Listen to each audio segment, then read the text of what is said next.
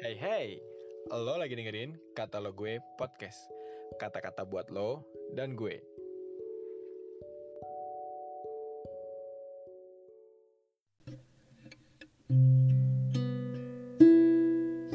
Shalom guys, apa kabarnya semuanya? Aku harap kalian pada baik-baik aja dan tetap semangat ya untuk menjalani hari ini.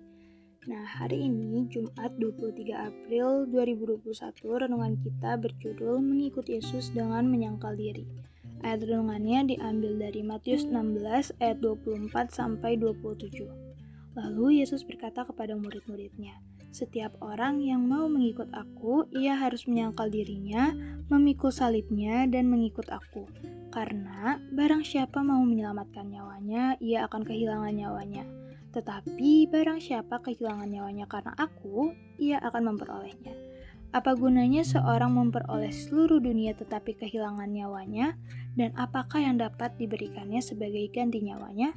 Sebab anak manusia akan datang dalam kemuliaan Bapaknya diiringi malaikat-malaikatnya. Pada waktu itu ia akan membalas setiap orang menurut perbuatannya. Nah, di sini Rasul Paulus pernah berkata bahwa sebab karena kasih karunia kamu diselamatkan oleh iman. Itu bukan hasil usahamu tetapi pemberian Allah. Itu bukan hasil pekerjaanmu, jangan ada orang yang memegahkan diri. Nah, itu ada di Efesus 2 ayat 8 sampai 9. Namun, Yesus juga berkata bahwa kita harus mengikut Dia setelah kita mengalami keselamatan karena iman kepada Yesus Kristus. Dan dalam mengikut Yesus, Dia berkata bahwa kita harus menyangkal diri dan memikul salib. Kira-kira apa ya arti dari menyangkal diri?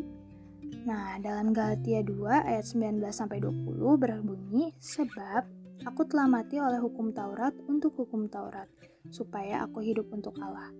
Aku telah disalibkan dengan Kristus, namun aku hidup, tetapi bukan lagi aku sendiri yang hidup, melainkan Kristus yang hidup di dalam aku. Dan hidupku yang kuhidupi sekarang di dalam daging adalah hidup oleh iman dalam anak Allah, yang telah mengasihi aku dan menyerahkan dirinya untuk aku.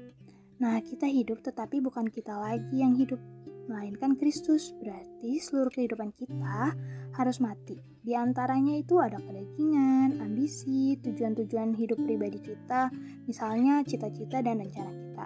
Yang ada hanyalah keinginan Tuhan dan tujuan Tuhan dalam hidup kita. Sehingga kita selalu berjalan dalam penyangkalan diri. Dan untuk menjalankan tujuan dan rencana Tuhan, tentu pasti ada banyak penderitaan, kesulitan. Dengan demikian, kita bukan hanya menyangkal diri tetapi juga memikul salib. Menyangkal diri dan pikul salib harus ada dalam kehidupan kita, karena ini menjadi konsekuensi bagi setiap kita yang mau mengikuti Yesus. Sekian renungan kita pagi hari ini. God bless you.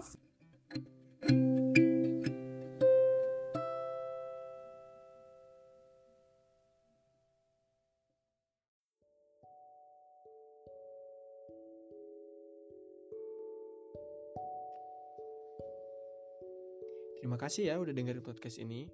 Jangan lupa di follow dan juga di share ke teman-teman yang lain ya.